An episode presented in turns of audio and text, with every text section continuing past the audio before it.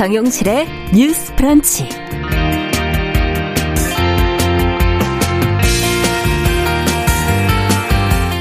안녕하십니까, 정용실입니다. 최근에 배우 박보검 씨가 드라마 속에서 친구들과 인유두종 바이러스 자궁경반 백신을 맞는 장면이 나와서 화제가 되고 있지요. 드라마에서 자궁이 없는데 백신을 왜 맞느냐 하던 그 치, 주인공의 친구도 연인과의 대화를 통해서 효과를 인식을 하게 되고요. 결국 주사를 맞았는데요. 이 방송 이후로 에스엔에스 포털 사이트에 관련 검색어 순위가 급상승하는 등 관심이 높아졌습니다. 이 백신이 남성에게도 필요하다는 거를 많은 사람들이 인식하게 되는 좋은 계기가 됐다 하는 그런 평가가 나오고 있는데요. 이 매체와 사람의 영향력이라는 게 바로 이런 게 아닌가 싶습니다. 자, 뭐 저희같이 뉴스 브런치에서 열 번, 방송 이미 하긴 했어요. 말하는 것도 의미가 있겠지만 박보검 씨의 일당백 이런 게 좋지 않습니까? 앞으로도 편견을 좀 없애고 우리의 인식을 좀 좋게 바꿔가는 시도들을 저희 말고도 좀 다양한 매체에서 많이 볼 수 있었으면 좋겠습니다. 자, 구월 십칠일 목요일 정용실의 뉴스 브런치 시작합니다.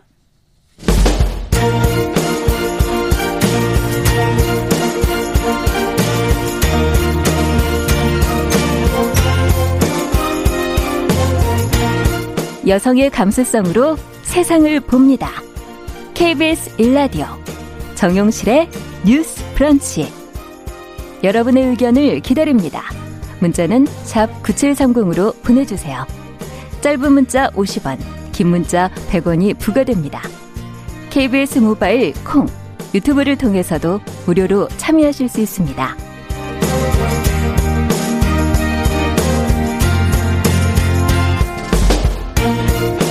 정용실의 뉴스 브런치는 항상 여러분들과 프로그램을 함께 만들어가고 있습니다. 오늘 오랜만에 유튜브로 손서연님께서 들어와 주셨네요. 감사합니다. 요즘 유튜브로 많이, 많은 분들이 보고 계셔서 더 감사드리고요. 자, 오늘도 뉴스픽으로 저희는 시작을 하겠습니다. 더 공감 여성 정치연구소 송문희 박사님 안녕하세요. 네, 안녕하세요. 전혜연 사평론가 안녕하십니까? 안녕하세요. 박보검 씨 혹시 뉴스 브런치를 듣고 하셨다면 더 의미가 있지 않을까라고. 아, 제가 속으로는 그런 생각을 하고 있습니다. 속으로 그렇게 생각을 해봤습니다. 박보검 씨 팬 여러분들 오해 없으시기 바랍니다. 네, 저의 진심을 알아주셨군요. 네. 자, 첫 번째 뉴스는, 어, 어제 저희가 이제 뭐, 어, 수요일마다 하는 국제뉴스에서도 조금은 다루긴 했었는데, 스가 요시히데 신임 일본 총리. 자, 문재인 대통령이 이제 어제 이 스가 신임 일본 총리에게 취임을 축하하는 서한을 보냈다는 보도가 나왔습니다. 청와대 대변인이 전한 서한의 내용은 과연 무엇인지, 서로 간에 좀 이제 대화의 물꼬가 터질 가능성이 있다고 보시는지, 자, 한번 처음에 내용부터 좀 정리를 해보죠. 그 스가 요시히데 그러면 아마 일본 정치에 대해서 잘 모르시는 분들도 왠지 낯익은 이름인데 네. 이렇게 생각하실 겁니다. 왜냐하면 최장기 집권을 했던 칠 년 팔 개월 동안 집권을 했던 아베 신조 총리 하에서 음. 내각의 이 인자, 총리의 부인 내지는 만년 비서 이런 음. 역할을 하고 있었던 관방장관으로 그렇죠. 스가 요시히데 장관이 칠 년 팔 개월에 있었기 때문에 음. 이번에 신임 일본 총리가 되었다. 어떻게 되었느냐. 그동안에 일본 정치의 파벌 정치가 있는데 음. 그 파벌 안에서 거대 파벌들의 어떤 도움을 받아서 음. 지금 신임 총리가 됐죠. 아베 신조 총리가 지난 팔월 이십팔일 날 사의를 공식 표명했습니다. 예. 병으로 한 건데 그 이후에 아주 신속하게 지금 신임 총리가 내정이 됐습니다. 네. 이 스가 요시히데 신임 총리에 대해서 문재인 대통령이 서한을 보내면서 취임을 축하했습니다. 어떤 이야기를 했느냐. 지금 사실 아베 신조 총리 때 일본 때 한국 때리기가 너무 심했었고 지금 한일 간의 관계가 더 이상 나빠질 수 없을 만큼 아주 악화된 상태입니다. 이렇게 한일 관계가 경색된 가운데 새로운 인물이 총리가 됐기 때문에 새로운 어떤 미래, 미래 지향적인 관계를 한번 해나가자. 그래서 음. 대변인의 논평에 의하면 문재인 대통령은 기본적 가치와 전략적 이익을 공유하고 지리적, 문화적으로 가장 가까운 일본, 친구인 일본 정부와 언제든지 마주 앉아 대화하고 소통할 준비가 되어 있다. 음. 일본의 적극적인 호응을 기대하고 있다. 이렇게 얘기를 하고 있어서 뭔가 한일 관계의 새로운 어떤 대화, 소통의 물꼬를 한번 태워보자. 이렇게 제의를 한 것 같습니다. 네. 자, 이 서한 발송을 계기로 한일 관계가 좀 나아졌으면 하는 게 굉장히 기대인데, 어, 과연 이 소통하는 계기가 마련이 될지 두 분은 어떻게 전망을 하시는지 얘기를 좀 들어보고 싶습니다. 저는 기대 반, 우려 음. 반. 이라고 합니다. 일단 우려 반은 무엇이냐. 음. 박사님께서 말씀하셨듯이 스가 총리에 대해서 비판적인 사람들이 붙인 별명이 아베의 그림자다. 음. 혹은 아베의 이 점 영이다라고 할 정도로 네. 전 총리와 비슷한 생각을 갖고 있지 않겠느냐라는 어, 의견이 많습니다. 그렇다면 음. 한일 관계에 있어서도 기존에 있던 입장에서 크게 벗어날 수 있을까라는 음. 것이죠. 특히나 역사 문제는 국제적인 문제이기도 하지만 본인의 지지층에게 호소하는 전략이기 때문에 음. 일본의 극우적 세력을 핵심 지지층으로 모였던 전 총리와 과연 크게 다를 수 있을까라는 네. 전망이 나옵니다. 예를 들어서 스가 총리가 최근 언론 인터뷰에서 한 내용을 보면 한일 관계에 대해서 청구권 협정이 한일 관계 기본이다라고 강조를 했어요. 네. 일본이 항상 징용 피해자 문제를 할 때 우리 다 해결됐다라고 주장하는 근거가 바로 천구백육십오 년의 그렇죠. 청구권 협정이었죠. 그래서 이 결국 아베 총리하고 크게 다르지 않은 거 아니야라는 또 우려가 나오고 음. 있습니다. 근데 좀 근데 다른 전망을 제가 해보자면 일단 이 인자가 됐을 때와 일 인자가 됐을 때는 좀 다를 수 있겠죠. 네. 그리고 일 인자가 됐을 때는 이제부터 나의 시대를 연다. 음. 내가 뭔가 새로운 것을 보여줘야 한다라는 또 책임감이 들고 있고요. 음. 특히나 지금 코로나십구 상황에서 어쨌든 전 총리가 뭐 자진적으로 물러나고 지금 사실상 그 바통을 이어받은 모양새지만 만약에 코로나십구가 장기가 되는 상황에 대해서 전 총리가 버텼다면 오히려 민심이 폭발했을 것이라는 전망도 그렇죠. 나오고 있거든요. 예. 그러니까 지금 이 상황이 스가 신임 총리로서는 안정적인 상황이라고 볼 수가 없습니다. 불안하고 또 남은 임기를 해야 하는. 그렇죠. 지금 네. 뭐 일본도 코로나 이후로 경제도 어렵고 뭐 한일 관계 문제도 얽혀 있습니다. 그래서 네. 문재인 대통령이 서한을 보낸 것을 계기로 뭔가 좀 상시적인 소통을 할 수 있지 않을까라는 음. 발언을 또 최근 언론 인터뷰에서 했어요. 그래서 네. 그런 점이 좀 한 가지 봐야 된다고 생각을 하고요. 저는 지금 한일이 뿐만 아니라 전 세계가 어렵지만 코로나십구라는 것이 그동안의 패러다임을 완전히 바꾸는 계기가 될 것이라고 봅니다. 음. 예를 들면 남북관계 여전히 어렵습니다만은 의료 분야에서의 협력 필요하다라는 게 뭐 찬반 속이지만 여전히 다시 불씨가 남아있는 거고 예.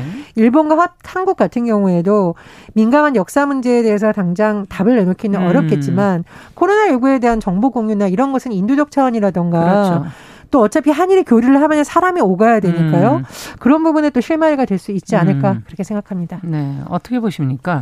사실 이 스가 총리 같은 경우에는 일본에서 대표적인 흑수저, 사수성가형 인물입니다. 네. 일본은 아까 제가 말씀드린 파벌 정치 그리고 세습이, 세습 정치가 아주 강하기 때문에 이론 기반이 없이 딸기 농장에서 태어나서 대학도 공장에서 일을 하면서 흑수저가 독학으로, 아니다 뭐 이런 얘기도 있던데. 독학으로 공부를 하고 다른 네. 이제 기존에 뭐 아베 네. 전 총리와 비교했을 때는 거의 그렇죠. 극과 극이다 이렇게 음. 평가를 받고 그런 만큼 음. 밑바닥의 정서를 잘 알고 있다 아. 얘기하는데 아까 말했듯이 아베 밑에서 오래 지냈기 때문에 이번에 이제 일 인자 내각에서 음. 일 인자가 됐을 때 자기의 정치를 하고 싶은 욕심이 생길 수도 있다. 음. 지금 임기가 일 년 남았는데 그 전에 뭐 국회를 해산한다든지 여러 가지 할 수도 있는데 네. 기본적으로 지금까지는 아베와 아베 전 총리와의 그 외교에 있어서는 연속성을 강조하고 있습니다. 음. 그렇기 때문에 내치에 있어 가지고는 일본의 뭐 규제 혁파라든가 음. 이런 식으로 또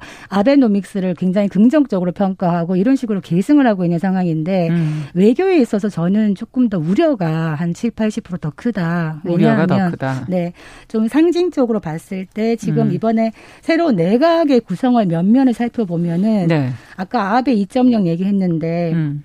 거의 아베 내각 그대로라는 별명이 붙을 정도로 아베 내각 출신들이 사분의 삼 정도 음흠. 그리고 뭐 아베 친동생 제가 이 아베 친동생을 왜 얘기하냐면 음. 아베의 친동생인 기시노부가 원래 그, 그 기시노부스케 외할아버지 집 집으로 양자를 갔기 때문에 음. 기시노부스케 성이 쓰고, 다른 게 네, 보이는 그렇죠. 거죠. 친동생인데 음. 왜 다른가. 네. 그런데 이 사람이 방위상에 임명이 된 겁니다. 네. 방위상. 방위상. 네, 굉장히 중요한 자리죠. 네. 그렇다면 이 기시, 어, 기시노부가 음. 극우 성향을 갖고 있다고 얘기를 하는데 이 사람이 방위상이 됐을 때 어떤 역할을 할 것인가. 음. 지금 아까 우리 그 대변인은 한국과 일본이 전략적 가치와 뭐 이익을 공유하고 있다 얘기를 하는데 과연 그 지점이 맞는가를 우리가 살펴봐야 되는 것이 지금 중국과 그 미국 간의 경쟁이 심화되고 있는 상황에서 지금 이 새로운 방위상에 대한 기시노부가 음. 대만, 친대만 편입니다. 음. 친대만 편이기 때문에 여기에서 이제 중국 고립 정책을 미국하고 같이 펼 수가 있어요. 네. 그렇게 되면은 한반도 외교에 있어가지고 한국의 외교적 입지가 좀 더 좁아질 수가 있는 우려가 있기 음. 때문에 이런 부분을 어떻게 우리가 잘 극복해 나갈 것인가 이런 음. 걸 좀 생각을 해야 된다. 그리고 사실, 음, 기존의 그 지한파라고 많이 얘기하고 네. 있는 그 간사장, 니카이 현 간사장이 어쨌든 간에 남아있는 거는 그나마 네. 한국 관계에 대해서 조금 관계 개선 가능성은 있지 않겠나 음. 이런 생각은 하게 됩니다. 근데 음. 지금 이제 저는 코로나라는 것이 많은 것의 패러다임을 변화시킬 거다라고 하는 것이 지금 일본 같은 경우에도 피해가 상당하잖아요. 그렇죠. 그리고 사실은 아베 신조 총리 같은 경우에는 지지율이 흔들릴 때마다 한일 관계를 오히려 자극해서 그렇죠. 단합을. 내부 여론을 돌렸다라고 네. 하는 이제 평가가 많았었죠. 근데 저는 그게 좀 한계치에 다다랐다고 지금 보고 음. 있습니다. 그래서 일본이 굉장히 어려운 상황이고 우리도 어렵지만 일본은 뭐 상황이 더 심각한 상황에서 아사히 신문에서 이런 사설이 나왔어요. 한국과의 정상적 대화를 재개해라. 음. 수출 규제 강화. 철회해라. 강화 조치 음. 철회해라. 그래서 저는 아 일본 내에서도 이 한일 관계 지금 가지고 계속 이렇게 하는 게 일본에도 도움이 안 된다라는 여론이 확산될 그렇죠. 수 있었다라는 네. 거죠. 특히 수출 규제 강화 문제가 초기만 해도 한국 정부에 엄청난 타격을 줄 거고 한국 경제에서 들고 일어나서 결국은 두 손을 들 것이라는 전망이 음. 있었지만 소재, 부품, 장비, 소부장에 있어서 오히려 한국산, 국내산을 네. 촉진시켰다는 결과가 지금 좀 분석도 나오고 있잖아요. 네. 그래서 이것은 잘못된 전략이니까 수정해라라는 목소리가 일본에서부터 나오고 있다라는 것이 싫든 좋든 기존 총리와는 조금 다른 고민을 하게 하는 지점이지 않을까 또 그렇게 생각을 합니다. 네. 그 제가 또 이제 그 걱정했던 부분이 무엇이냐면은 음. 이 스가 신임 총리는 사실 본인의 어떤 파벌은 없습니다. 네. 그래서 파벌 정치를 안 하겠다고 얘기했지만 음. 실제로는 이게 벗어날 수가 없는 것이 일본은 오십오 년 체제라는 것이 익숙할 텐데 오십오 년 체제 이후로 사실은 파벌 정치로 이 자민당의 장기 집권이 네. 이루어지고 있는 상황인데 이번에 왜 스가 요시히데 장관이 일본 총리가 음. 쉽게 되었느냐 파벌들이 밀어준 것이거든요. 네. 왜 밀어줬느냐면 아베 총리가 장기 집권을 하면서 사실은 파벌들에게 굉장히 안정적으로 여러 요직을 나눠주면서 음. 장기 집권이 가능했는데 이거를 안정감 있게 계속 유지할 수 있는 사람이 바로 스가다. 이래가지고 음. 한 일곱 개 중에서 다섯 개 가장 큰 파벌들이 밀어준 것이죠. 네. 그래서 지금 내각도 파벌이 골고루 이렇게 분산이 되어 있는데 음. 이런 어떤 파벌들의 입김에서 과연 스가가 어느 정도의 독립성을 보여줄 수 있을까. 그리고 음. 특히 한국과의 관계에서는 늘 하던 얘기가 네. 반방 장관 시절에도 어, 일한 청구권 협정, 한일 청구권 협정이 바로 기본이다. 음. 그리고 지금 강제징용 재판 관련해서도 국제법 위반으로 우리가 대응하겠다. 이런 기조를 늘 해왔기 때문에 한국과의 관계에서는 큰 변화가 있을 수 있을까 좀 우려는 됩니다. 네. 이제 구월 십이일 날 일본 기자 클럽 초청 토론회가 있었습니다. 근데 네. 이제 그때의 스가 총리의 발언을 보면은 뭐 한중 관계에 음. 대해서 물어봤는데. 인접 군가들하고 굉장히 어려운 문제가 있는데 양자택일은 음. 아니라고 본다. 음. 그래서 양자택일이라는 것은 옛날에 이거 아니면 저거, 뭐 그렇죠. 철학 안 하면 우리 이렇게 하겠다. 이런 방식은 좀 아니지 않나라는 해석이 음. 나오고 있고요.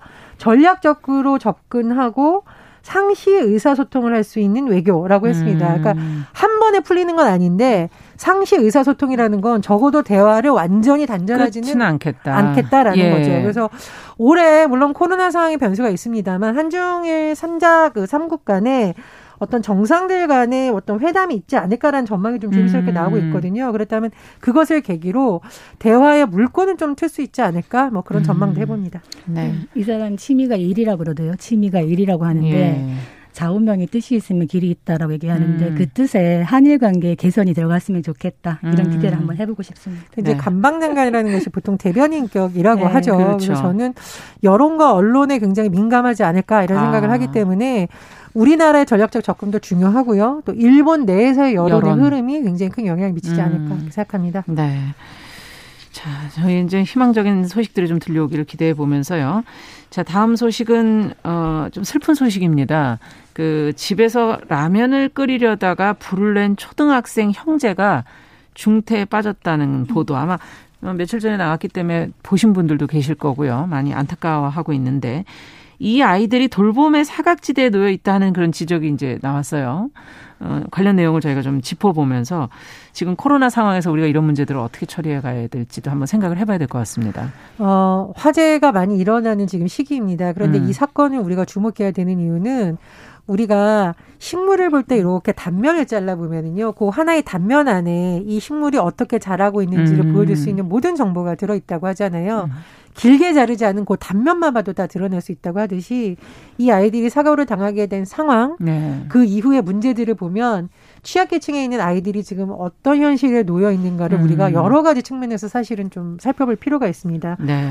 먼저 아이들이 왜 라면을 끓여 먹으라고 했을까? 네. 지금 코로나십구 상황에서 학교에 못 가고 있으니까 급식을 하는 게 아니라 아이들이 이제 엄마 아빠가 없으니까 밥을 챙겨 먹어야 되는 거죠. 예, 라면을 끓이려고 한 거예요. 근데 지금 음. 이제 화재의 정확한 원인은 조사 중이라고 하는데 음. 사 층에 있는 빌라 중에 이 층에 있는 집에서 이제 빠져나오지 못했고 네. 일일구 신고를 했지만 이제 제대로 이렇게 파악도 제대로 안 되고 결국 위치 추적을 해서 지금 아이들을 겨우 겨우겨우 구출해서 병원에 네. 옮겼다고 하는데요. 나이가 어리던데요. 네, 어립니다. 지금 A군 형제인데 지금 열 살, 초등학생 여덟 살. 형제. 예, 예, 열 살, 여덟 살. 네. 열 살인 형은 전신의 사십 퍼센트 화상을 입었고 아. 여덟 살인 동생은 화상은 오 퍼센트밖에 안 입었는데 장기를 많이 다쳐서 굉장히 음. 좀 위중한 상태로 알려져 있습니다. 근데 아이들이 처한 환경이 참 딱한 지점이 많아요. 아. 살펴보면.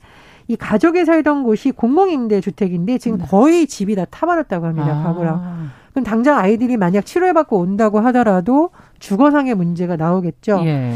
그래서 지금 인천도시공사에서 뭐 좀 집을 수리하는 기간에 또 다른 공공임대주택을 제공해 준다라고 하는데 그래서 이건 좀 앞으로도 지켜봐야 되는 상황이고요. 음. 그리고 지금 여러 가지 좀 나오고 있는데 좀 조심스러운 것이 나오는 부분이 있는데 이건 이제 언론 보도입니다. 그래서 음. 이 인천시 아동보호 전문 기관에서 최근에 이 어머니에 대해서 격리시켜달라라는 피해 아동 보호 명령을 가정법원에 청구를 했다가 기각됐다. 이런 보도가 지금 나오고 있습니다. 그런데 이 부분은 이제 법원에서 기각을 했기 때문에 단정짓기 어렵지만 만약에 아이들이 상시적으로 돌봄을 받지 못하는 상황에서 가정 내에 놓여 있었다면은 음. 이 부분에 대해서 사실은 점검이 필요한 일종의 거죠. 약간 방임이라든가 뭐 그렇죠. 병원에서 치료를 잘 받고 음. 퇴원한다 하더라도 결국은 가정으로 돌아가잖아요. 그래서 음. 어, 조심스러운 부분입니다만 혹시나 상시적으로 아이들이 계속 방치되어 있는 환경이었다면 그 부분에 대한 점검도 필요하다 이런 지적이 나오고 있습니다. 네. 자, 여기선 정말 생각할 거리들이 지금 여러 가지가 담겨 있는 그런 사안이 아닌가. 어, 어떤 분들께서는 지금 뭐 소령 형님, 아이들 사고가 정말 너무 마음이 아프다. 이렇게 적어주신 분도 계시고요.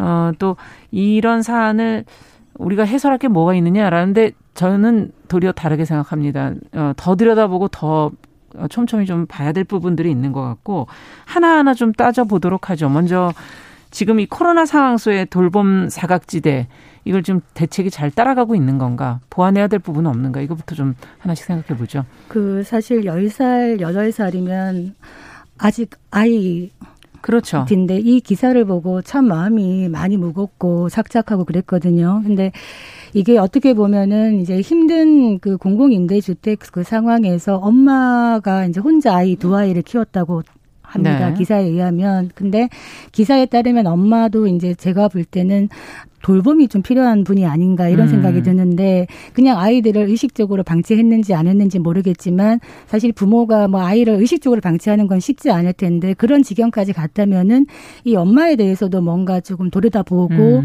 심리 지원이라든가 이런 게 필요하지 않겠나 이런 생각도 들었거든요. 네. 그래서 이런 부분에서 어떻게 보면 위기 가구죠. 그러니까 음. 이웃들이 이 엄마로부터 격리를 하라고 신고를 세 번이나 할 정도였다면은 음. 물론 법원에서 기각을 했습니다만 위기 가구인 것인데 어떻게 보면 이웃과 지역 사회에 촘촘한 어떤 그 관심이 필요한 음. 위기 가구들이 참 많다. 그리고 이 돌봄의 공백에 놓여 있는 아이들을 우리가 어떻게 해야 될 것인가. 네. 사실 가스불이 위험한데 이 아이들이 가스불을 할 수밖에 없었던 거는 지금 이 아이들뿐만 아니라 취약한 뭐 노년층이라든가 좀 많이 힘든 분들이라든가 네. 장애인 분들이라든가 직접 밥을 해먹을 수 없는 그런 음. 분들한테는 사실 어, 대체식 정도. 는 도와줬어야 예, 도시락이나 네. 대체식이 갔어야 되지 않겠나. 음. 이 아이들이 학교를 못 가기 때문에 그렇죠. 집에서 해결을 했어야 되는 것인데 음. 학교의 돌봄 교실이라든가 지역의 아동센터라든가 이런 음. 것들이 조금 더 긴밀하게 연관이 되었다면은 이런 사고를 우리가 안타까운 사고를 좀 막을 수, 막을 수 있지 않았겠나 이런 생각이 들고 음. 화상은 치료가 참 오래 걸리고 많이 힘들다 그래요. 음. 그래서 이 아이들에게 도움의 손길도 갈 수 있으면 좋겠다. 아마 기탁을 받는 걸로 알고 있습니다. 네. 그래서 아까 주거 문제도 해결을 해주겠다는 분이 나타났다. 지금 그런 얘기신 것 같은데요. 네. 그래서 하여튼 이 그 지금 이 아이들뿐만 아니라 아마 그 관심의 대상에서 멀어지고 있는 많은 힘든 위기 가구들이 음. 있을 텐데 지역사회 돌봄센터가 사실은 무한 돌봄센터 기능을 좀 하면 좋겠어요. 음. 앞으로 이 코로나가 언제까지 갈지 모르겠는데. 근데 음. 정말 좀 현장에 가서 정말 힘든 가구가 없는지를 좀 살펴보고 이 경우에도 만약에 미리 이 엄마나 이렇게 심리치료를 했다든가 아니면 이 아이들의 격리에서 좀 돌봤다면은 이런 사고를 막을 수 있지 않았겠나 참 안타까운 마음이 너무 음. 많이 드는 사건이었습니다. 네. 집 같은 경우에는 인천도시공사에서 예.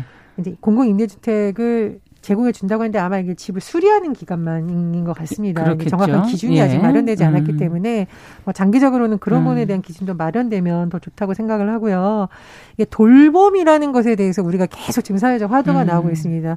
사실 저는 이번 대정부 질문에서 가장 많은 질의가 나왔어야 될 부분이 코로나십구 시대에서 취약층에 대한 질문이 많이 나왔어야 돼요. 네. 지금 다른 사람 때문에 다 묻히고 있는데 음. 어, 아이들 문제라든가 노인, 장애인이 그렇죠. 코로나십구 시대에서 정말 생존의 위기에 놓였다는 표현이 나오고 있어요. 음. 우리 예전에 한번 다뤘던 아이템인데요. 요양시설에 있는 정말 거동이 불편한 노인들이 이분들을 돌봐주는 사람들이 코로나로 인해서 접촉이 제한되다 보니 음. 기저귀를 못 갈고 있다. 음. 그래서 요양병원에 자식들이 전화를 해서 나라도 가서 갈아주겠다. 이런 상황에 전한 적이 있거든요. 예. 이런 게 바로 취약계층입니다. 그래서 재난 상황에서 어떻게 보면 취약계층이 겪는 현실이 지금 이 사건을 통해서 드러난 것이거든요. 그렇죠. 그러니까 이건 하나가 아니라 이런 일이 앞으로도 드러날 수 있는 여러 가지 구조적 문제를 음. 지금 우리가 얘기해야 되는 겁니다. 그래서 국회에서 이런 문제를 사실 좀 심도 깊게 다뤄줬으면 음. 좋겠다는 생각이 들고요. 또 하나는 관여할 수 없는 부분 때문에 음. 요즘 많이 나오는 것이 민관 협력이잖아요. 네. 그래서 지역에 보면은 뭐 각종 자원봉사 센터라든가 음. 지역 자치적으로 만드는 센터도 많거든요. 이건 이제 국가 관리가 아니라 자치구에서 관리합니다. 음. 이런 곳에서도 가장 동네 사정을 잘 아는 분들이니까 그렇죠. 어, 특히 아이들 문제에 있어서 돌봄은 이런 것과 좀 유기적으로 해서 음.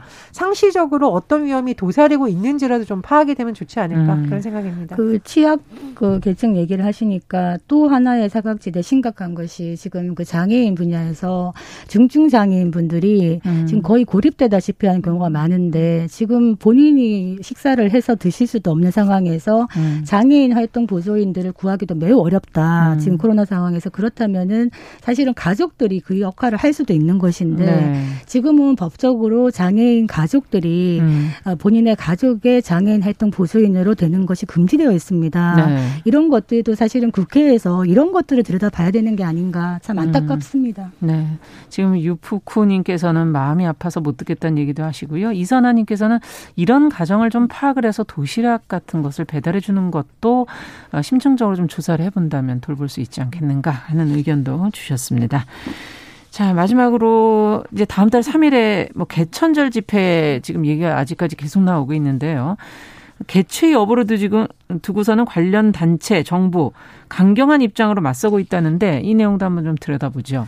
예, 사실 정부에서는 계속 강경하게 대응했다는 입장을 밝혔었고 네. 정치권에서도 계속 목소리가 나오고 있는데 이 관련 단체가 기자회견을 했습니다. 음. 이제 아직 공식적으로 입장을 밝힌 건데 다음 달 삼 일 개천절에 종로구 세종로소 공원 앞 부근 인도에 천 명 규모의 집회를 열겠다라고 아예 이제 기자회견을 한 겁니다. 그래서 네. 굉장히 다시 이제 공방이 일어나고 있는데요.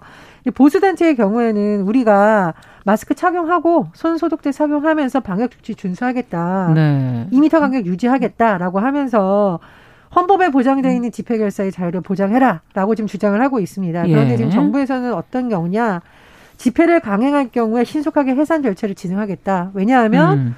코로나십구 확산세가 다시 급격히 증가될 수 있다라는 네. 우려를 계속 제기하고 있습니다. 예. 지금 송경래 보건복지부 대변인도 만약에 불법 집회를 강화하면 적정 수단을 동원해 강제로 해산할 것이라고 하는데요. 음. 어쨌든 이미 금지치가 예. 내려진 집회가 있습니다만 또 지난번 광복절 집회와 유사한 사건이 일어날지 또 이것이 어떤 기폭제가 되어서 음. 코로나십구가 확산되는 거 아닌지 우려도 제기되고 있습니다. 네, 안 그래도 이제 추석도 있고 여러 가지들이 지금 놓여 있기 때문에 걱정스러운 부분이 있고요. 지금 과연 이런 집회를 열겠다고 고집하면 대다수 국민들이 과연 납득할 수 있을 것인가? 또 이 강경 대응이 또 불가피한 상황으로 이렇게 가다 보면 서로에게 좋지 않은 부분이 분명히 있어서 어떻게 어, 어떻게 대책을 세워야 될지. 사실 코로나 시대의 인권 이라는 예. 측면에서 좀 깊은 생각을 할 수밖에 없는 주제입니다. 어떻게 보면 지금 개천절 집회를 강행하겠다는 그것도 대규모로 강행을 하다 보면은 방역 수칙을 지키지 못할 경우가 많기 때문에 그럼요. 지금 국민들의 예. 우려가 큰 것이거든요. 그래서 그 부분에 대해서는 좀 자제를 해줬으면 좋겠다라고 음. 다시 한번 요청을 드립니다. 그런데 또 다른 측면에서 집회와 시위의 자유, 표현의 자유 이런 음. 측면에서는 과연 어느 정도까지 제한이 가능한 것인가라는 음. 공론은 필요가 있거든요. 그래서 앙겔라 메르켈 총리가 어떤 얘기를 했냐면은 독일도 지금 왜 코로나십구로 통제를 많이 하느냐 그래가지고 엄청난 그 시위가 일어나고 있는데 이런 말을 합니다. 총리가. 우리나라에서 모든 사람은 정부의 결정을 공개적으로 비판할 자유가 있다. 음. 그렇지만 평화적으로 항의하는 자유를 보여주면 많은 사람들이 부러워할 것이다. 이렇게 음. 얘기를 했습니다. 제 말의 요지는 국민의 자발적 협조를 이끌어내는 이런 것도 필요하다. 음. 그래서 프랑스의 경우에도 코로나십구를 이유로 방역, 뭐 방역을 이유로 집회를 무조건적으로 금지하는 것은 아니다. 이런 성명을 내고 있는데 방역 수칙을 지키면서 집회를 하는 것이 공존할 수 있도록 어떤 룰을 만들어야 된다. 실제로 방역도 정말 중요합니다만 집회를 할 수밖에 없는 사회적 약자들이라든지 이번에 코로나십구로 인해 가지고 직장을 잃은 많은 뭐 비정규직이라든지 이런 분들이 있습니다. 가다 보면 간혹 소규모로 집회를 하시는 경우가 있는데 음. 이런 분들이 방역 수칙을 지키고 거리 안전도 지키면서 본인의 목소리를 낼 수 있는 공간은 어느 정도는 필요하거든요. 그래서 음. 어느 정도까지 우리가 이걸 허용해 줄 수 있는 것인가에 대해서는 폭넓은 논의는 필요하지 않겠나. 이렇게 어떤 무분별한 대규모 집회 이런 네. 방식이 아니라 제대로 된 어떤 자유의 부분에서는 충분한 논의는 이루어질 필요가 있겠다. 이런 생각이 듭니다. 근데 이 지금 코로나 사태라는 것은 다른 사람들의 생명을 위협할 수 있는 감염병 사태에서 라는 특수성을 또 있는 것이죠. 그러니까 무조건 하지 말라는 것이 아니라 지금 보건복지부 대변인이 집회 강제 해산한다라는 게 흔한 사례는 아닙니다. 그렇기 때문에 그런 부분도 봐야 될 것 같고요. 또 하나는 우리가 팔 일오 집회가 만약에 큰 후폭풍이 없었고 음. 질서 정연하게 유지됐다면 좀 시민들이 이렇게까지 불안해하지 않을 텐데 음. 이미 유사한 형태의 집회에 있어서 후폭풍이 일어났었잖아요. 네. 그리고 일부 교회 같은 경우에는 근처 상인들이 손님이 뚝 끊겨가지고 상인들이 지금 막 나서서 제발 이런 거 하지 말아달라 그러고 일부 관광버스 운행업체에서 개천절 집회 갈 때 우리는 음. 버스 대절 못한다. 코로나 장기화되면 결국 우리가 피해 있는다라는 거거든요. 그렇죠. 그분들은 정치적인 얘기를 하는 음. 것이 아니라 생존권의 문제를 얘기하고 있는 부분입니다. 그래서 음. 집회를 지금 하겠다는 분들도 이걸 정치적으로 볼 것이 아니라 많은 사람들의 삶이 달린 문제다. 이런 차원에서 판단했으면 네, 합니다. 네. 네, 맞습니다. 지금 전세버스 음. 운행 안 하겠다 이렇게 거부가 늘어나고 있는 것이 음. 당장은 운행을 하면 돈이 되겠지만은 사실은 국민의 안전을 그렇죠. 해칠 수 있기 때문에 안 하는 것이거든요. 이런 마음을 좀 알았으면 좋겠다 싶습니다. 네. 자, 뉴스픽 오늘도 전혜연 평론가, 더공감 여성정치연구소 송문희 박사 두 분 수고하셨습니다. 감사합니다. 감사합니다. 감사합니다. 정용실의 뉴스브런치 듣고 계신 지금 시각은 열 시 삼십사 분 향해 가고 있고요. 라디오 정보센터 뉴스 듣고 오겠습니다.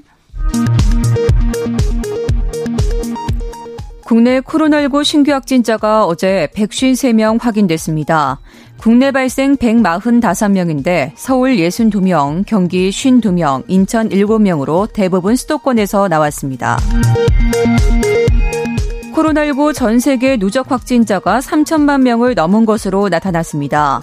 국가별 누적 확진자 수는 미국이 가장 많았고 이어 인도, 브라질, 러시아 순으로 나타났습니다. 정부는 사회적 거리두기가 강화되면서 헌혈이 줄어 혈액 보유량도 부족해졌다며 국민들의 헌혈 동참을 요청했습니다. 국회가 오늘 본회의를 열고 교육, 사회, 문화 분야 대정부질문을 실시합니다. 대정부질문 마지막 날인 오늘도 추미애 법무부 장관 아들 특혜 의혹과 정부의 코로나 대응 등이 다뤄질 것으로 보입니다. 홍남기 경제부총리는 오늘 비상경제중대본회의에서 국회가 이십이 일까지 사 차 추가경정 예산안을 확정해주기를 간곡히 요청한다고 말했습니다. 일본 외무상이 스가 요시히데 신임 총리의 취임을 축하하며 대화를 강조한 문재인 대통령의 서한과 관련해 국제법을 위반하고 있는 것은 한국이라는 기존 입장을 되풀이했습니다. 지금까지 정보센터 뉴스 정한나였습니다.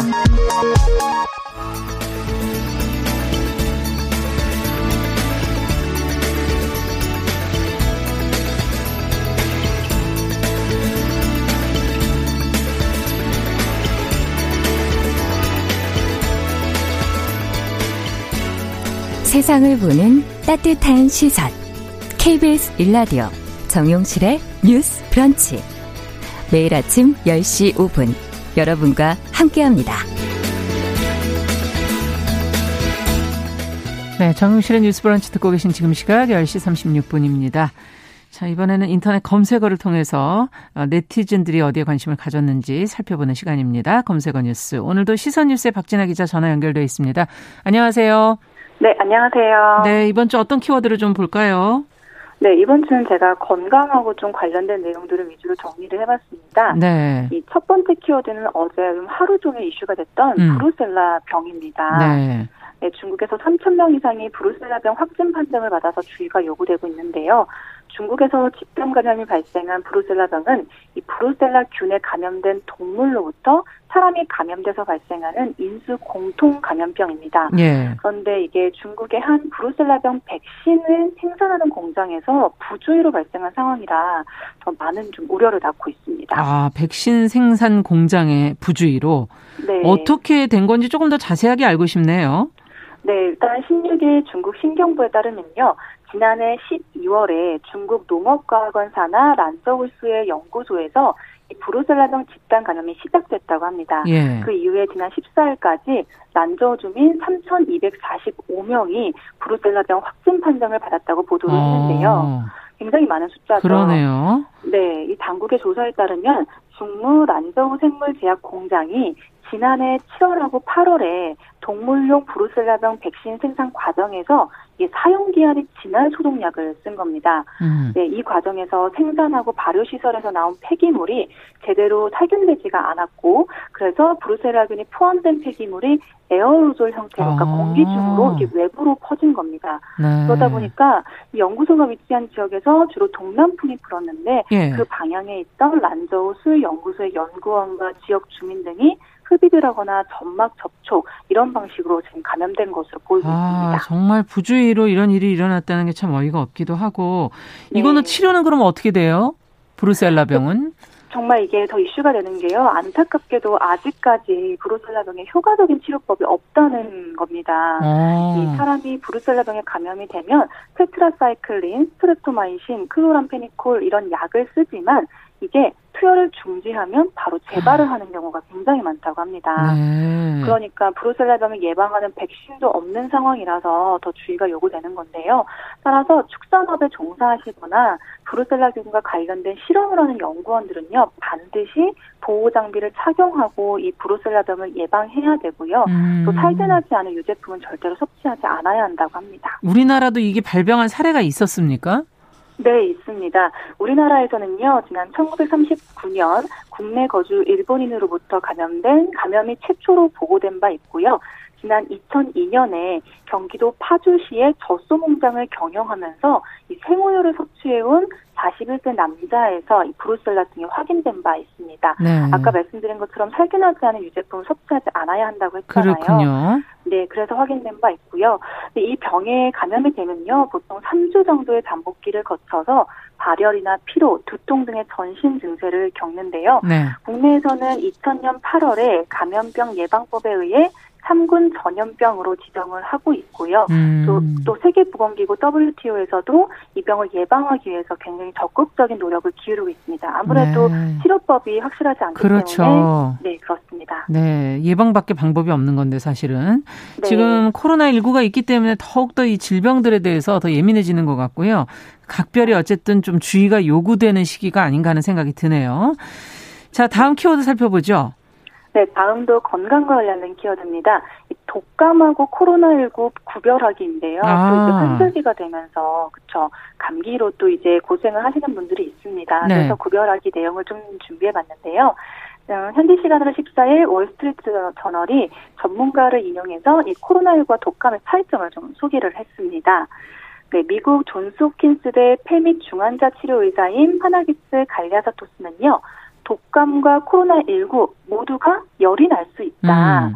그러나 코로나십구로 인한 열은 삼십팔 도를 넘지 않는다고 해도 오한이나 심각한 불편함을 유발하는 경향이 있다고 합니다. 네. 그러니까 체온계의 숫자뿐이 아니라 열이 가져오는 몸살 기운 그 외에 미묘한 불편함이 더 많다면 코로나십구일 수 있다. 이렇게 조언을 했습니다. 그러니까 열이 아주 높아야지 사실은 온몸이 더 아프고 오한도 심하고 이렇게 되는 건데 온도가 네. 중요한 게 아니라 열에 따라오는 다른 증상들, 미묘한 불편함이라고 좀 얘기하셨는데 네. 이게 뭔지 좀 더 구체적으로 알고 싶네요. 네, 그렇죠. 네. 미묘한 증상들이 다다 음. 이런 건데 저도 사실 어떻게 설명을 드려야 될지 좀 많이 고민을 했어요. 네. 미묘함이라는 게 정말 미묘하기 때문에. 네, 근데 몸에 이 이상 증상이 나타나면 우선 좀 날짜를 한번 생각해 보시면 좋을 것 같아요. 네, 이 날짜를 셀 수 있다면 이게 독감인지 코로나십구인지 판별하기가 조금은 쉬워지는데요. 네, 엘라베마대 버밍엄 캠퍼스의 전염병 전문가 몰리 프리스는 코로나십구는 바이러스에 노출되고 보통 오일에서 칠일, 좀 길게는 십사일 후에 증상이 나타날 수 있는 반면에 네. 독감은 바이러스 노출 일일에서 사일 정도 후에 증상이 나타난다. 이렇게 설명을 했습니다. 맞아요. 네, 그렇기 때문에 요즘은 특히나 어, 내 몸이 조금 이상하다면 그 이상한 날짜부터 한번 어느 정도가 지나고 이 증상이 음. 더 되는지 한번 체크해 보시면 되고요. 또 재채기와 코막힘이 코로나십구의 공통 증상이기는 합니다. 하지만 이 등, 증상이 나타났다고 해서 코로나십구다 이렇게 감염됐을 가능성은 좀 적다고 해요. 왜냐하면 네. 대부분의 감기는 코막힘으로 시작이 되는데 그렇죠. 코막힘 증상은 코로나십구의 주요 증상이 아니라고 합니다. 음. 그래서 재채기를 하면서 어, 내가 코막힘 증상이 좀 더 있다라고 하면 감기일 확률이 좀 더 높은 거죠. 그러면 어, 열 나고 코막히는 거는 아니고 기침을 네. 하는 거 이거는 좀 걱정해봐야 되지 않나요? 네, 그렇죠. 기침 증상 좀 유심히 살펴볼 필요가 있는데요. 기침을 할 때도 우리가 흔히 감기에 걸리면 이 가래 섞인 기침이 좀 많이 나오잖아요. 네. 네, 그렇게 가래 섞인 기침이 나온다고 할 때는 독감일 가능성이 있습니다. 음. 그런데 마른 기침이 나오고 후각하고 미각의 기능이 좀 이상하다. 어, 왜 맛이 안 느껴지지? 이런 기분이 든다면 그거는 코로나십구 증상일 수 아. 있습니다. 또 실내 활동을 하는 동안 신체 변화에 집중하는 것도 좀 중요한데요. 코로나십구의 가장 확실한 징후는 우리가 많이 들었지만 숨가쁨, 폐렴 이런 지속적인 열입니다. 예. 그렇기 때문에 어, 내가 조금 뛰었는데 숨가쁨이 너무나 심하다. 또 후각하고 미각의 기능이 좀 이상하다라고 음. 한다면 코로나십구 증상에 좀 더 가깝다는 겁니다. 네. 네, 이런 내용들 때문에 보건 전문가들은 특히 올해는 독감 예방 주사를 반드시 맞아야 된다. 이렇게 좀 강조를 하고 있습니다. 예. 네, 독감에 걸리더라도 백신을 맞았다면 병의 지속 기간과 심각도를 좀 줄일 수 있기 때문에 이렇게 강조하고 있습니다. 그렇군요. 지금 독감 예방 접종 얘기해 주시니까 뭐 전 국민 무료 독감 뭐 예방 접종안을 두고 아직 결정이 안 됐죠? 네, 맞습니다. 전 국민 무료 독감 예방접종안 말씀하신 것처럼 여야가 다른 주장을 내놓으면서 사실상 국민들이 좀 많이 혼란스러운 상황입니다. 네, 일단 수로부는요, 올해 독감 예방접종을 위해서 확보된 백신 물량이 삼만 주가량입니다. 이 중에서 무료 접종 대상인 만 육십이 세 이상 노인과 아동, 청소년 접종에 천팔백오십만 주가 배정이 됐고요. 네. 나머지 민간 물량인 천백오십만 주는 나머지 인구가 보통 자부담을 하면 삼만 오천 원에서 오만 원 정도 됩니다. 아, 그렇죠. 네, 이렇게 접종을 합니다. 바로 이 물량을 무료 지원분을 돌리는 것을 음. 두고 예결위가 논의 중인 것인데 필요한 예산을 확정하는, 추산하는 것도 여야가 서로 다르고요. 또 이게 충분한 양이다, 그렇지 않다 이런 논란들이 음. 팽팽하게 이어지고 있어서 좀 추이를 살펴봐야 할 것을 보입니다. 예, 빨리 결정해 주셔야지 지금부터 맞아야 되는데. 예, 네. 알겠습니다. 오늘 말씀 여기까지 듣겠습니다. 감사합니다. 네, 감사합니다. 네, 검색어 뉴스 시선 뉴스의 박진아 기자와 함께 살펴봤습니다.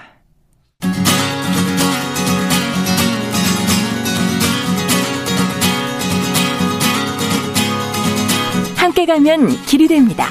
여러분과 함께하는 정용실의 뉴스 브런치. 월요일부터 금요일까지 방송됩니다.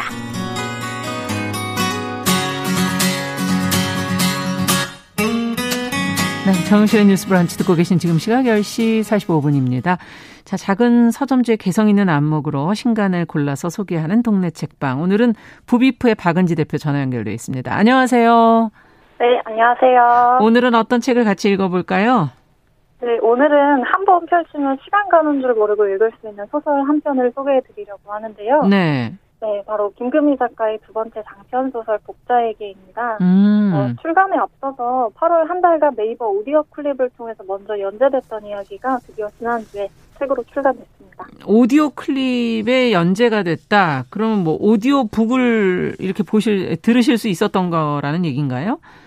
네, 김금희 작가가 직접 낭독한 십오 분 분량의 내용이 매일 연재가 됐었는데요. 네. 에스엔에스도 이십이만 건을 넘었더라고요. 음. 네, 거기에서 댓글도 달 수가 있었는데 그중에 뭐 이 소설을 들을 수 있어서 나도 복받은 자, 복자였다라는 이런 댓글도 있었어요. 복받은 자가 복자군요. 네. 네, 그래서 이 책의 출간을 기다려온 분들도 굉장히 많으셨을 것 같습니다. 네, 자 김금희 작가 뭐 첫 번째 장편 경애의 마음도 뭐 인기가 많았었는데 어, 이 책도 아마 이미 기다리고 계신 분들도 계시지 않을까 하는 생각이 들어요. 어떤 책입니까? 네. 내용이? 네, 김금희 작가는 그 첫 번째 장편이었던 경애의 마음을 쓰고서 음. 제주도의 그 한 섬에서 한 계절을 머물렀다고 하는데요. 네. 저에게는 그때의 경험을 바탕으로 쓰여진 소설이에요. 음. 어, 전작에서도 그랬듯이 이번 소설에서도 뭐 제주 사삼이라던가 국정농단, 산사 블랙리스트 파문, 팬데믹처럼 다양한 사회 이슈들이 소설 곳곳에 등장을 하고요. 어, 소설은 제목에 등장하는 복자랑 그리고 영초롱이라는 여성 인물 두 명을 중심으로 전개가 됩니다. 네. 어, 십 대에 만나서 우정을 나누던 두 사람이 어떤 계기로 관계가 틀어지고 삼십 대에 다시 만나서 겪는 이야기를 그리고 있는데요. 저는 한 장만 읽고 바로 이 소설에 몰입이 됐어요. 네. 그만큼 재밌게 살... 시작이 되는 네. 거군요. 네, 그 한 장에 서울에 살던 열세 살 영초롱이 제주도에서 한 번 더 배를 타야지 들어갈 수 있는 고고리 섬으로 옮겨가는 이유가 서술되는 부분이었거든요. 아, 왜 그렇게 가게 됐을까요? 네, 이 부모의 사업이 완전히 망하자 이제 영초롱과 남동생이 각각 고고리 섬에 고모집하고 또 서울 큰아버지 댁으로 보내지는데요. 네. 이 영초롱의 부모가 어, 누구를 어디로 보낼지 의논하다가 밤에 이제 두 분이서 아, 말은 제주로 보내고 사람은 한양으로 보내라는데 이렇게 얘기를 하면서 음. 딸인 영초롱을 제주도의 고고리 섬으로 또 아들을 동 그 아들인 동생을 서울의 큰아버지 댁으로 보내는 거예요. 그러면 그, 딸이 말이에요? 그래서 저도 그때 화가 나가지고 이제 막 몰입을 했는데 네. 이 소설 속의 영초롱은 전교 일 등을 놓친 적이 없는 아. 똑똑한 아이여서 이제 거기에 납득을 못하고 자기가 서울에서 교육받아야 되는 이유를 요목조목 적어서 제안서를 만들어가지고 부모님한테 내는데요. 아, 하지만 대단하네. 네, 네, 하지만 결국 고구리 섬으로 가게 돼요. 아, 그 제안서도 안 받아들여지고? 네. 네. 그때 배경이 지금으로부터 이제 이십일 년 전인 천구백구십구 년인데요. 음. 그걸 보면서 아, 그땐 그랬었지 싶다가도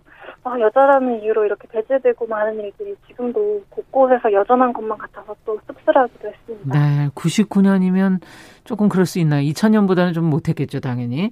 자, 네. 몰입이 안 됐어. 여성 입장에서는 한번 읽어보고 싶어지는 그런 전개인데 고고리섬? 지명이 낯설어요. 실제 존재하는 네. 곳인가요? 어떻게 되나요? 고고리는 그 이삭이라는 뜻의 제주 방언인데요. 예. 작가가 만들어낸 가상의 섬이에요. 오. 네, 소설 속 고고리 섬은 한 시간이면 다 걸을 수 있을 정도로 작은 섬으로 그려지고 있습니다. 음. 그때는 또 거기에 살고 있던 열세 살 아이인데요. 뭐 다 녹아버린 아이스크림이라도 냉동고에 넣으면 얼마든지 다시 우리가 누릴 수 있는 것이 된다. 뭐 이런 말도 할 줄 아는 현명한 아이입니다. 네. 네. 그래서 착 가라앉은 기분으로 고고리 섬에 도착한 이제 영초롱이 복자를 만나서 한 시절을 견디고 보내게 되는데요. 이 둘이 어른들의 감정 싸움에 휘말려서 멀어지고서 삼십 대에 산사 영초롱 그리고 간호사 복자가 되어서 다, 다시 제주도에서 재회하게 됩니다. 아, 그렇군요. 그러니까 어린 시절은 고고리 섬에서 보냈고 삼십 대에 다시 제주에서 만나게 네. 된다. 어, 이 소설이 십 년 전에 있었던 그 제주 의료원에서 발생한 간호사들의 산재 소송을 모티브로 했다 이런 얘기가 있던데요. 네, 맞습니다. 그 이천십 년에 제주 의료원 간호사 네 명이 출산을 했을 때 그 네 명의 아이 모두가 선천성 심장질환을 갖고 태어났었는데요. 음. 이분들이 임신 중에도 유해약품을 분쇄했었던 그런 나쁜 업무 환경 때문에 태아한테 질병이 생겼다면서 요양급여를 청구했다가 네. 거부당하고 이제 소송을 냈었어요. 음. 이 사건을 산재로 인정하는 대법원 판결이 올해 사월에 났는데요. 어, 이 소설의 주요 인물인 복자는 제주에서 간호사로 일하면서 아. 아이를 유산하고 또 소송에 나서는 인물로 그려지고 있습니다. 예. 어, 그, 눈치를 채셨을 수도 있겠지만 영초롱은 그 사건의 담당 판사고요. 담당 판사. 네. 아, 그렇게 해서 다시 만나게 되는 거군요. 어떻게 본다면 정말 소설처럼 다시 만나게 되네요. 네네. 영초롱이 다시 제주로 가게 되는 건 일종의 좌천이었는데요. 사법연수원 수석 졸업자였음에도 불구하고 재판에서 화를 못 이기고 여러 번 욕을 해서 제주로 밀려나게 돼요. 음. 근데 그 사실 그 화나는 것도 어떻게 보면 판사로서 자신의 역할에 대한 회의와 또 정의감에서 비롯되는데요. 음. 어떤 서류를 내야 재판에서 이길 수 있는지 몰라서 아니면 변호사를 구하지 못해서 아니, 혹은 또 진실은 밝혀질 거라는 그 대책 없는 순진함 때문에 재판 과정에서 누군가 억울하게 피해를 볼 게 분명할 때 그렇죠. 영초롱은 화를 참지를 못합니다. 오. 그런 분노가 제주로 옮겨간 이후에도 사그라들지 네. 않고 피로와 슬픔으로 바뀌어서 나타납니다. 네, 지금 영초롱이 얘기를 해주시니까 어, 판사라는 직업은 어떤 고민 속에서 살아가는가 하는 걸 조금 생각해 볼 수 있는 그런 지점이 있는 것 같다는 생각도 드네요. 네. 소설에서는 법을 다루는 사람들은 메스를 드는 의사와 같다는 표현이 나오는데요. 음. 의사들에게 이제 수술할 때 인체를 칼로 찢는 용기가 필요하듯이 법관에게는 타인의 삶을 찢고 들어가는 용기가 필요하다고 이야기를 또 소설에서 하고 있습니다. 네. 영초롱은 거기에서 비롯되는 갈등, 범민 이런 것들을 안고 살아가는 인물이고요. 예. 네. 그 밖에도 복자에게는 일하는 사람들의 다양한 모습이 등장을 하는데 섬에 정착해서 각종 알바를 마다하지 않는 뭐 젊은 여성이라던가 음. 간호사, 또 스낵바 운영자, 보건소 의사, 세녀까지 많은 직업인들이 살아가는 모습을 엿볼 수가 있는데요. 네. 김금희 작가가 제주에서 머무는 동안 일하는 사람들의 다양한 모습과 열기가 인상 깊었다고 하더라고요. 음. 그래서 누군가에게는 제주가 여행의 공간이기도 하고 또 역사적 공간이기도 할 텐데 네. 작가에게는 이제 그 안에서 사는 사람들이 자기 일에서 분투하면서 싸워나가는 과정을 그리기 적합한 장소라고 여겨졌다고 합니다. 그렇군요. 우리가 흔히 보지 못하는 여행자로서 보는 제주가 아닌 다른 모습을 들여다보는 게 역시 작가구나 하는 생각도 드는데 같이 네. 책을 읽으시면서 재밌게 읽으셨다는데 함께 좀 읽어보고 싶은 구절이 있다면 한 구절 좀 얘기 좀 해주세요. 네. 그 영초롱의 고모가 보낸 편지에 나오는 문장인데요. 어. 제주 속담에 속상한 일이 있으면 친정에 가느니 바다로 간다는 말이 있다. 음. 나는 제주하면 일하는 여자들의 세상으로 읽힌다. 울, 울고 서른 일이 있는 여자들이 뚜벅뚜벅 걸어 들어가는 무한대의 바다가 있는 세상. 그렇게 매번 세상의 시원을 만졌다가 고개를 들고 물 밖으로 나와 깊은 숨을 쉬는 사람들이다. 이런 문장이 있는데요. 네. 어. 서러운 일이 있는 여자들이 바다로 들어가지만 다시 음. 물 밖으로 나와서 깊은 숨을 쉰다는 이 문장에서 소설이 하고자 하는 말과 분위기를 잘 전달해 주는 것 같습니다. 네, 물속에 들어가면 숨을 쉴 수가 없잖아요. 너무 답답하고 힘들고 네. 물속에 나왔을 때 비로소 깊은 숨을 쉬는 그러네요. 어떤 그 사람들이 처한 그 여성들이 처한 상황과 함께 좀 더 이해가 되는 것 같은데 자 복자에게를 추천하면서 마지막으로 청취자분들에게 전하실 말씀이 있다면요?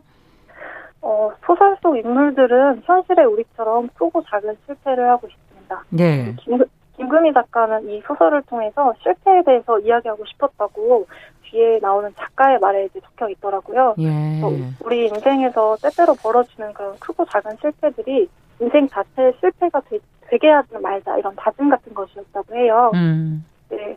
소설에 나오는 것처럼 실패를 안고 산다는 거는 인생을 더 깊이 용인한다는 자세일지도 모르겠다는 생각을 해보면서 올해는 많은 분들이 이 복자에게와 함께 더 용감해지실 수 있었으면 좋겠습니다. 네, 감사합니다. 오늘 말씀 잘 들었습니다. 네, 네. 고맙습니다. 네, 동네 책방 부비프 박은지 대표와 함께 김금희 작가의 소설 복자에게 같이 읽어봤습니다. 자, 정용실의 뉴스 브런치 목요일 순서 이제 마칠 시간이 됐네요. 끝으로 다비치의 편지 들으면서 오늘 순서는 인사드리도록 하겠습니다. 저는 어김없이 내일 열 시 오 분에 찾아뵙겠습니다. 감사합니다.